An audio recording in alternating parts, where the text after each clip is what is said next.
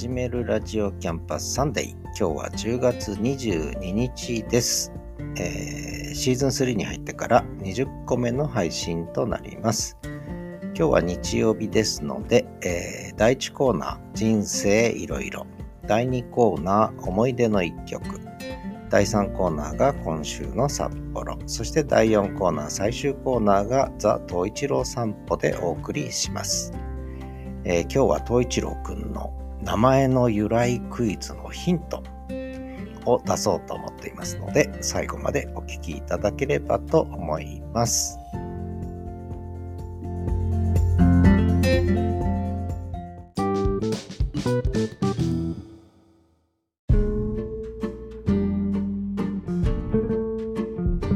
始めるラジオキャンパスサンデー10月22日ですね。えー、20個目の配信になりますが、人生いろいろということで第1コーナーお送りしてまいります。えー、前回、前々回ですね、16回目の配信の時に、えー、大学教員な人生という話をし始めています。えー、私これでも大学の教員を一応やってきたので、えー、まあ、なんでそもそも大学教員になっちゃったのかという話を、まあ、し始めてるわけです。で、えー、前々回は学部時代、まあ、大学に入って、えー、で大学院に進むことになった話を少し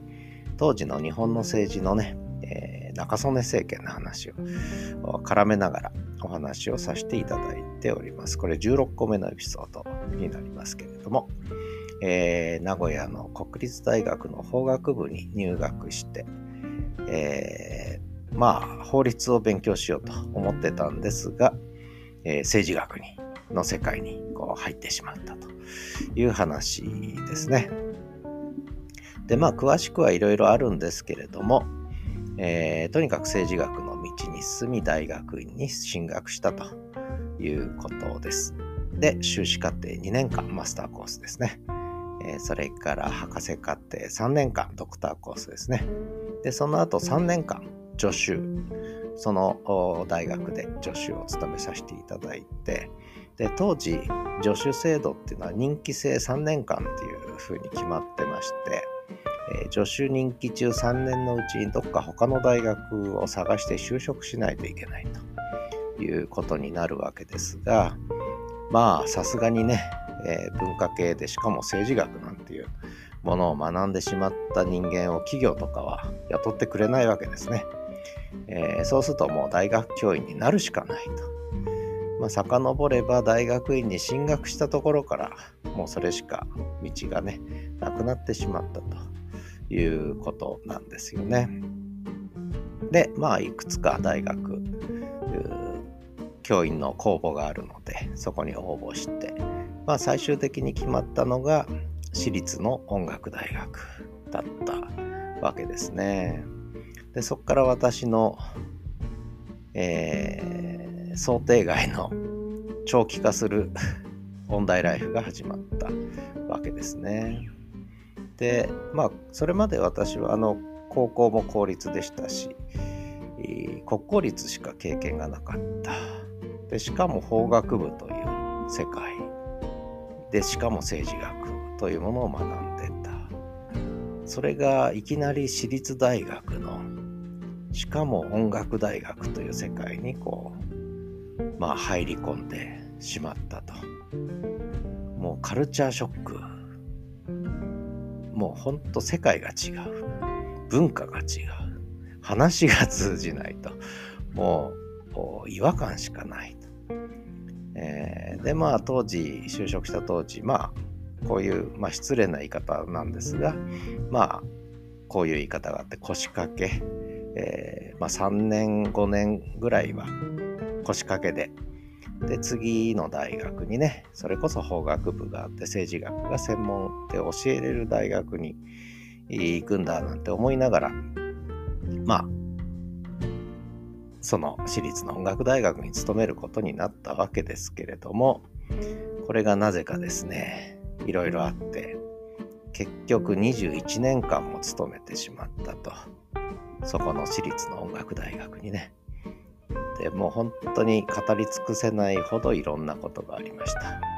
でこの話はまたね、いずれいろんなところで話をしていきたいエピソード含めてね、と思っているんですが、まあ、政治学の研究者、大学教員になったものの、まあ、私立の音楽大学に勤めることになったことで、まあ、私の人生はやっぱり大きくまあ、変わってしまったわけですよね。でその私立音楽大学に就職したのが1996年でその14年後2010年にはその大学の学長になってしまった。しかも46歳当時私准教授でした。で准教授で音楽が専門でない政治学の教員しかも46歳の若造が学長になっちゃったってことで結構ニュースになったんですよね。でまあでもなんとか6年間勤めさせていただいて、えー、結局21年間、まあ、四半世紀近く、えー、音楽大学にこう人生のエネルギーの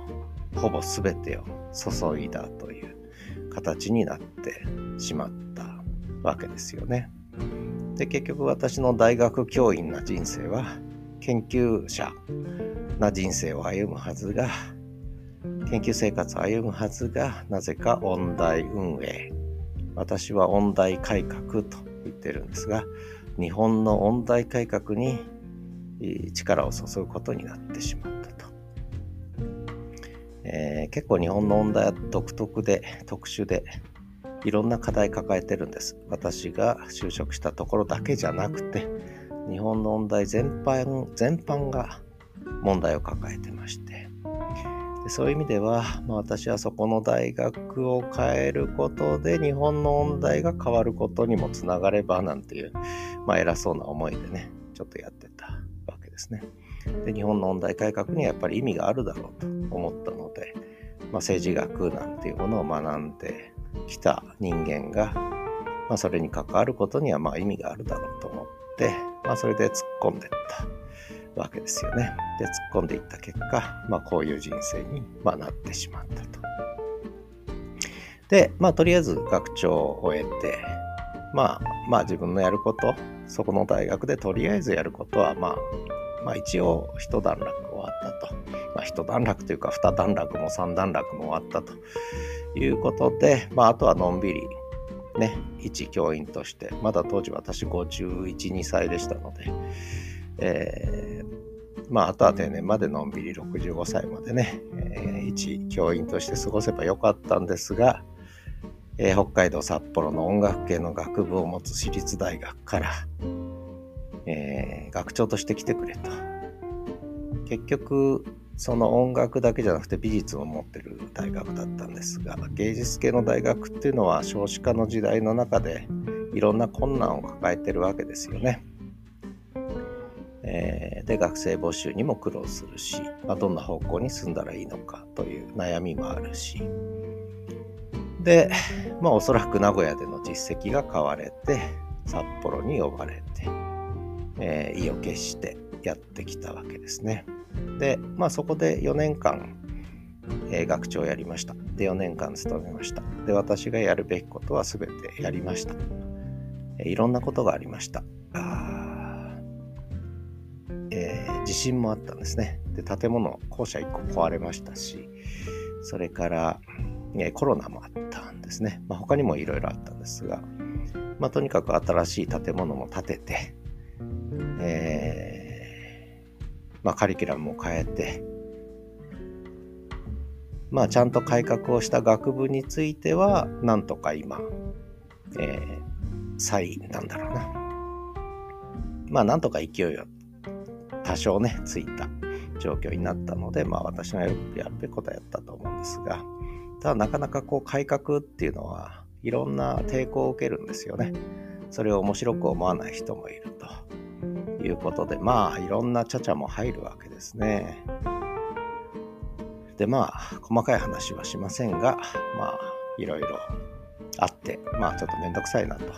思って、まあ、1期4年やることやったんで、じゃあ、おしまいということで、学長を辞め、大学も辞めということで、えー、結局今は札幌で、えー、収入もなく、東一郎君と、えー、2人で、えー、細々と暮らしてると。で、民泊ゲストハウスとかね、始めたりして、えー、まあやってるわけですけどね。まあどうしましょうか。還暦迎えちゃいましたが、えー、先のあてがないですね。まあ本来だったらね、政治学をそこそこやりながら政治学の教員として普通の大学、普通の大学って言い方も失礼かもしれませんが、一般の大学で一教員として静かにね、研究生活を過ごしていたはずが、まあひょんなことから、まあやっぱり私学、私立の日本の音大に勤めてしまったということが、まあ運の始まりなのか運の月なのか分かりませんが、まあそのことで、まあ私の人生はこういう展開になっちゃったと。で、まあ今更ね、60過ぎてやり直し聞きませんので、もう、このままね、死ぬまで生きるしかないかなと、えいうふうには思ってるんですけどね。まあこの先どうなるのか、まあ何歳まで生きるのか、えー、いろいろ考えることありますけども、まあその辺の話はまたいずれ、えー、お話ししとけばあしていけたらなと思ってます。で、結局18歳で名古屋に行って、それまで私は関東で過ごしてたんですけどね。で、学生時代、大学院時代、助手時代、そして音楽大学の教員に勤めて35年名古屋にいたんですね。で、札幌に来て7年目と。で、失業して2年半という形ですね。で、今週末には還暦の誕生日を迎えると。まあ、そんな人生です。まあ、詳しくはまたあんまり興味ないかもしれませんが、えー、ぼちぼちとお話していきたいと思います。ということで、えー、思い出の一曲、桑田佳祐さん、君への手紙。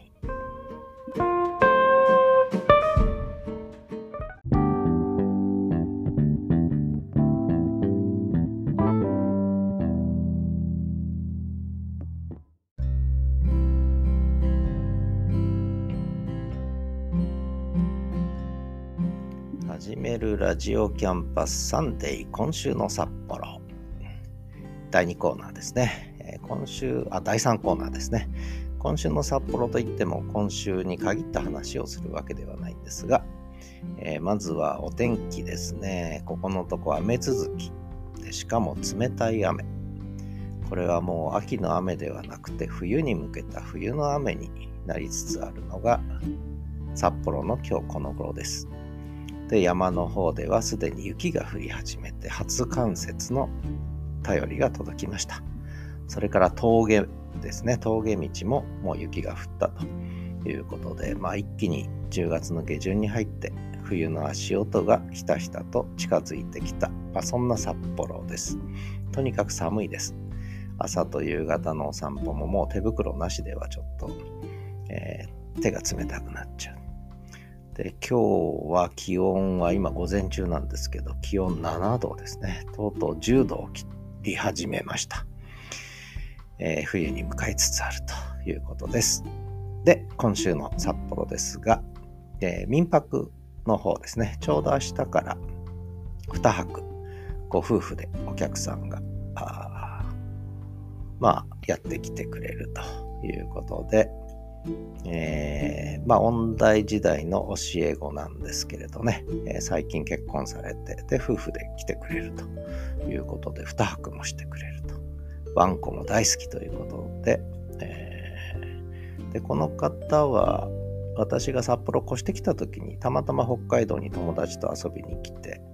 で、えー、美味しい店紹介してくださいとか言いながら、で、我が家に呼んで一緒に食事をね、毛ガニを食べたり、いろんな美味しいものを食べたんですけど、北海道の美味しいものをね、えー、ご馳走したんですけれども、えー、まあそういう意味では私の家のことも知っているということで、まあ今回泊まりに来てくれるということです。それから、えー、週末ですね、に女性2人が、東一郎くんファンの2人が泊まりに来てくださるということで、えー、これも嬉しいですね。とてもね。もう、東一郎くんにメロメロだって言ってましたけれども、えー、そんなことで、え、世界一小さな定員2名のなんちゃって民泊、細々と札幌で営んでるわけですが、えー、ちょっと今週は楽しみですね。お客さんが2組やってくるということです。でしかもちょっと焚き火体験をしたいということで、私の家のバルコニーで、え、焚き火台を使って焚き火体験できるんですが、えー、火起こしからやってもらおうと。ちゃんと火起こせるかなっていうね、え、そういう体験をしてもらおうということですね。それからもう一組の方はジンギスカン体験がしたいと。で、これもあの私がやってる民泊はそのゲストハウスは食事の提供できないんですね。これは別に施設をちょっと整えて、えー、なんだ、許可も得なきゃいけないので、それやってないので、えー、食事の提供はできないんですが、ただ宿泊された方が自分たちで作るのは構わないと。要するに私が提供する形でなければ、これは可能なんですよね。で、体験型ジンギスカンということで、その方たちが火起こしから、えー、自分たちでジンギスカンを作る。まあもちろん私もサポートするんですけどね。えー、火起こしから始めるジンギスカン。それをぜひやりたいということですので、バルコニーでジンギスカン。えー、この季節もうちょっと寒いんですけどね、えー、当日どんな天気になるかわかりませんが、まあ、震えながらジンギスカンを食べることになるのかもしれません。まあ、ただジンギスカン食べれば体はあったり温まりますのでね。で、北海道、札幌はあのジンギスカンはあんまり冬はやらないんですよね。やっぱ家の中だと油も飛ぶし煙も重になるので、え、やっぱ屋外でやるわけで、そうするとむしろ春先にバーベキューではなくジンギスカンをやると。で特に花見の季節ですね。雪が溶けて暖かくなってきた頃に外で、え、ジンギスカンをやるっていうのがこれがまあ札幌北海道スタイルなんですね。花見の時にはジンギスカン、ねえー、いうのがまあ定番なんですね。まあ、ただ冬にね、少し焚き火をもしながらジンギスカンをするということも、えー、私はやったことあるんですけど、これはこれで結構ね、寒いけれどもちゃんとコートを着込んでね、えー、ロングコートを着込んで、え、汚れてもいいやつを用意してあるので、それを着込んで、ま、バルコニーでジンギスカンやるんですけど、まあでも寒いですね。はい。それから11月、来月の中旬にも、えー、3泊ほどお仕事で北海道来られる方が泊まってくださるということで、これもとても楽しみにしています。まあそんなことで少し10月、11月とお客さん来てくださるということなので、まあ楽しんでくつろいで帰っていただければなと思いますが、まあ、それ以外の日にちはまだまだ空きがあるのでね、えー、ちょっと北海道行ってみたいなという人は、ぜひ、えー、計画してください。それから、今週の札幌ということで、まあ、私事ばっかりですが、えー、一つ北海道の声という番組を立ち上げたんですね、実はね。で、これはお気づきの方もいるかもしれませんが、すでに4つほどエピソードをえー、配信させていただいたんですが、この北海道の声って番組を何で作ったのか。えー、これはちょっと前々からね、やっぱ北海道の話を、北海道案内ね、をやっぱり私なりにしたいなと。えー、例えば北海道の、まあ、ジンギスカン、美味しいもの、他にもいっぱいあるので、そういう話とか、私の体験に基づいてね、北海道のグルメ、それから北海道の、えー、温泉、それから北海道の観光地、旅行のスポットとか、ああとは北海道犬の話とかね、そういうのをまあしたいなと思ってたところ、たまたま台湾のホスティングサービスで、ファーストーリーっていうのが、えー、ありまして、で、これをちょっと使ってみたいなとで台湾の方も聞かれるので、あるいは東南アジアの方も聞かれるので、えー、もちろん日本の方がほぼ大多数なんですが、ただそういった、海外の方も聞かれるということで、やっぱ北海道の紹介はここでやったらいいなと思って、台湾のホスティングサービスファーストリーを使わせていただいて、えー、まあ、どういう番組にしようかといろいろ考えたんですが、とりあえず、一つ目は、一つ目は、北海道の声。ファーストーリーズ、遠くからの物語。ね、そういう副題もつけて、えー、お送りし始めました。えー、こんにちは、北海道。ねえー、北海道からこんにちは。 Good morning 札幌ということで配信を始めました。で、その LISTEN という日本のホスティングサービスを私、愛用させていただいてるんですが、そちらにも RSS で、えー、を飛ばしてね、番組登録させていただいたので、す、え、で、にあの LISTEN で、えー、番組聞いてる方は、こいつまた番組作りやがったと きっと思ってるかと思うんですが、まあ、北海道ネタ、いろいろグルメから、温泉から、ね、旅行から。で、あと、それ以外の日本の政治とか大学とか、そういう話も、社会状況とかね、そういう話もしていこうかな。まあ、ある意味全般的にね、いろんな話を北海道、札幌からお送りしようと。北海道からの声、ボイスオブ北海道ね、えー、そういう番組始めました。えー、まあ、興味ある方はお聞きいただければと思います。えー、そんな感じですかね。今週の札幌。とにかく寒くなってきました。もうすぐ初雪降るんじゃないかな。そんな気がしますね。チラチラと舞い始めるかもしれません。で、あとこの時期は雪虫が飛ぶんですけど、まだ今年まだ雪虫見てないんですよね。もうすぐ飛び始めるんじゃないでしょうかね。えー、とりあえず、えー、今週の札幌でした。次は第4コーナー、最終コーナー、ザ・東一郎散歩のコーナーです。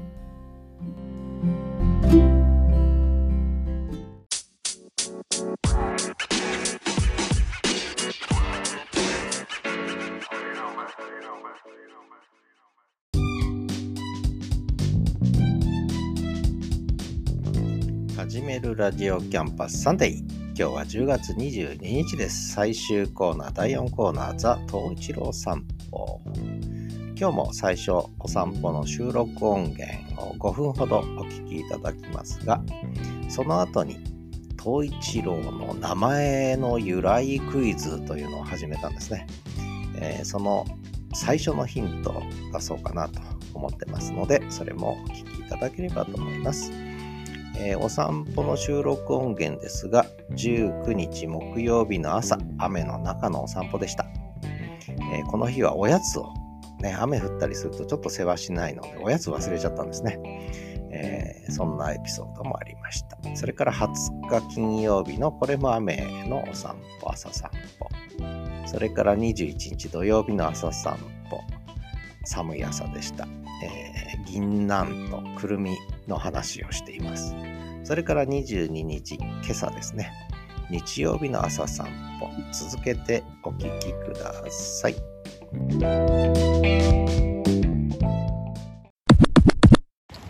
10月19日木曜日朝6時40分雨が降ってきちゃいました冷たい雨の中豊平川の河川敷散歩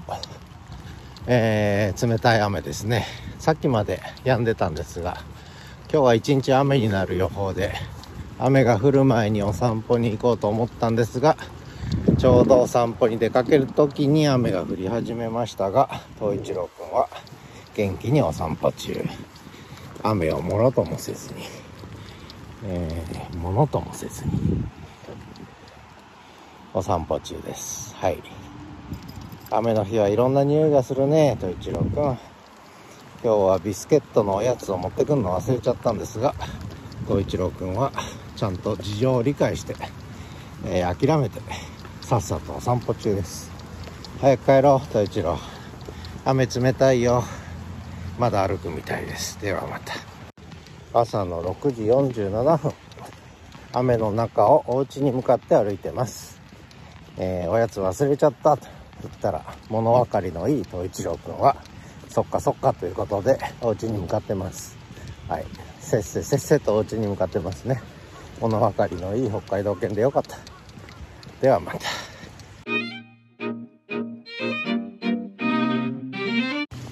10月20日朝の8時11分。金曜日ですね、雨が降ってます。今日は一日雨です。冷たい雨です。靴の中に雨が入ってきました。びちょびちょです。防水用の靴なんですけどなんでこんなに水が入るんでしょうね。靴の中にね使えませんね。メーカー名は言いませんけど。東一郎くんは雨の中でも元気に歩いてますが今橋の上でなんかおっさんが「うん」とこうやったので東一郎がびっくりしていきなり走り出しましたけど、えー、雨降りなのでさっさとお家に帰りたいと思います。東一郎くんはびしょびしょです。ずぶ濡れ東一郎元気に歩いてますね。たったかたったかたったかたったか。たったか歩いていきます。ではまた。10月21日土曜日の朝。7時20分。雨上がりの快晴。いい天気ですね。今日はね、えー、空気は冷たいけども藻岩山とても綺麗に見えるし緑も生えてるし。ようやくちょっと紅葉が藻岩山の紅葉も始まったかなという感じですね。えー、イチョウの木からは銀杏がたくさん落ちてここの銀杏大粒なので拾いに来てますね、えー、美味しいんですよねきっとね。近所の公園にはくるみが落ちててこのくるみもよくカラスが、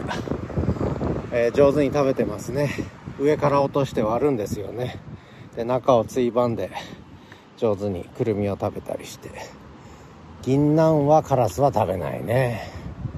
えー、銀杏大好きなイタグレちゃんというワンちゃんがいますけどね。なぜか銀杏食いまくってたという。あれは治ったのかな。そんなわけで東一郎くんは、えー、もう涼しいっていうか冷たい空気なのでもう絶好調ですね、えー、とにかく元気に歩き回ってます。朝から元気。元気元気。歩く歩く。ねマイペースマイペース。行きたいところに行ってますね。そんなわけで今日は静かな朝ですね。人も少ないし。ああ気持ちいい。日差しはあったかいし空気は冷たいし。手袋忘れちゃいましたけど手が冷たい。ああ気持ちいい。空気が雨が降った後だから空気が。ああ美味しいですね。空気が美味しい。そんな豊平川河川敷でした。ではまた。10月22日日曜日。冷たい。気温が下がりましたね。もう手袋忘れたんですが。河川敷朝散歩。手が冷たい。えー、ちょっと氷水のような風になってきましたね。寒い寒い。山の方は雪が降るんでしょうかね。とても寒いです東一郎くんは。昨日はいっぱい遊んでいっぱい寝てうんちもしっかり溜まっておしっこもしっかり溜まって今ほぼ出て絶好調で走り回ってます。疲れた。はい東一郎くんよかったね。すっきりしたね。ああすっきりしたすっきりした。ビスケットか。おやつだそうです。ではまた。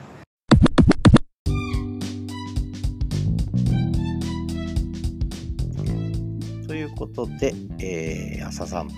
本当に寒く冷たくなってきた札幌です。えー、本当に手袋とか、えー、あったかい格好していかないと風邪をひいてしまいそうな、そんな季節になってきました。で、さて、東一郎っていうのは冬の一郎と書いて東一郎と呼ぶんですけれども、この名前の由来ですね。これについて、え、ちょっとお話をし始めていて、で今クイズを始めました。東一郎の名前の、名前の由来クイズね。えー、興味ない方もたくさんいらっしゃると思うんですが、まあ、そういう方はもうそもそも放送を聞いてないと思うんですけれども、で、東一郎、冬に生まれたんですかってよく言われるんですが、これは違います。5月生まれです。で、まあ一つの理由は北海道犬。ね、やっぱり冬が似合う。ね、冬大好き。冬が本番ということで、えー、まあ、やっぱ冬というイメージだったので、それが一つの理由なんですが、実はそれだけじゃないんですね。えー、他にも深い深い理由がある。で、ヒントその1です。今日はヒントその1ソフトバンクの北海道圏。これがヒントその1です。えー、ご承知のようにソフトバンクの CM で北海道犬、白い北海道犬ですね。白毛の北海道犬。で、東一郎くんは赤毛の北海道犬、茶色の北海道犬なんですが、えー、まあ、この白い北海道犬ソフトバンクの CM で、えー、有名になったお父さん犬ですね。これでもう北海道犬は白だというイメージが、えー、全国の皆さんに定着しちゃったんですが実は北海道犬は赤毛茶色が一番多いんですね。でお父さん犬、えー、北大路金也さんが、えー、声優をやったというあのお父さん犬ですがそのお父さん犬の本名知ってますか？でもうすでに初代2代と続いてるんですけれども、えあのワンちゃんの本名があるんですね。で、その本名と実は東一郎くんという名前の由来はつながりがあるんですね。えー、考えてみてください。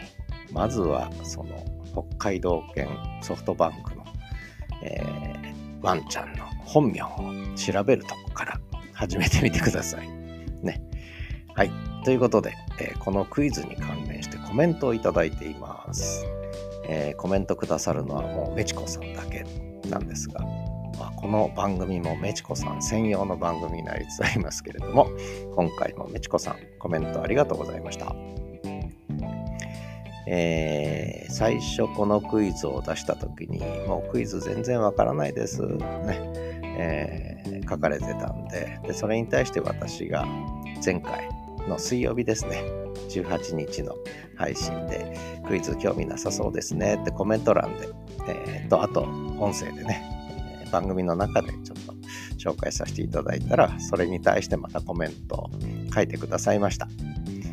あれ私あんまりしつこくならないように控えてたつもりがなんかすいません。ヒント待ってます。というふうに、えー、言ってくださったので書いてくださったのでまあ社交辞令かもしれないんですがということでヒント1つ目今出させていただきました、えー、ソフトバンクの白い北海道犬お父さん犬とつながりがあるということなんですね。まずはその本名を調べてみると。何か分かってくるかもしれません。でこれだけでは多分分かりません。でヒントは全部で4つぐらい出していこうかなと思ってますが今日は第1ヒントということでこの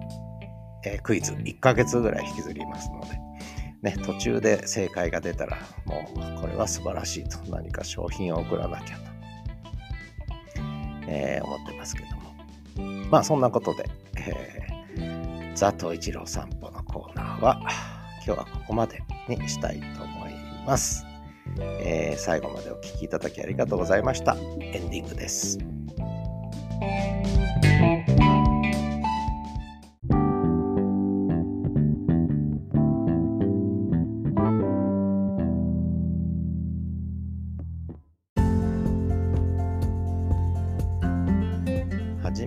ジオキャンパスさんで10月22日の配信をお送りしてまいりました。えー、本当に札幌寒くなってきました。えー、風邪ひかないようにね、あったかくして過ごしたいと思いますが、ただ、あのー、家の中でもまだ暖房つけてないんです。多分一般の札幌の家庭はすでに暖房を入れ始めてると思うんですが、実は東一郎くんと一緒に暮らすようになってから暖房を使わなくなりました。なぜかというと、小一郎くんはね、暑がりなんですね。えー、暖房つけるともう外に出たがっちゃうんです。もう毛がふかふかしてるので、えー、お外が好きなんですね。寒い冬もね。雪の中にも1時間でも2時間でも3時間でもいる人なんですが、で部屋の中暑くすると、やっぱりあまりうちにいてくれないので、それじゃ困るので私も。ずっと外にいるのを見てなきゃいけないので。なので暖房をすっかりつけなくなりました。でその分私がこう部屋着をね、もう毛布のような、上下毛布のような、えー、エスキモーのような服を室内着なんですが、それを着て過ごしていると。から家の中が10度切っても暖房つけないですね。さすがに5度ぐらいになったら暖房つけますけれども、とにかく家の中寒いです。東一郎くん仕様で冬を過ごしてます。一昨年からね。えー、まあそんなことで長くて寒い冬がやってきそうですね。えー、冬の北海道もいいですよ。あの静かですし。ね、えー、まあぜひ北海道来られる場合には、えー、我が民泊をご利用いただき、東一郎くんとね、仲良く、えー、過ごしていただけるといいなというふうに思ってます。えー、さて、この番組も20回目のエピソードということで、20回記念は特にありませんけれども、あの、いろんな感想とかね、えー、メッセージとかいただければ番組でも紹介していきたいと思います。東一郎クイズにもぜひ参加していただければとても嬉しく思います。えー、コメントは Spotify でもすることができますし、 LISTEN からもすることができます。あとはリクエストフォームがありますので、そちらをご利用いただいて、えー、もいいかなと思ってます。ということで、こんな感じで淡々と毎週水曜日と日曜日に、えー、しばらくは配信していこうと思ってます。今日も最後までお聴きいただきありがとうございました。次回は10月25日水曜日の夜までに配信という形になります。ではまた。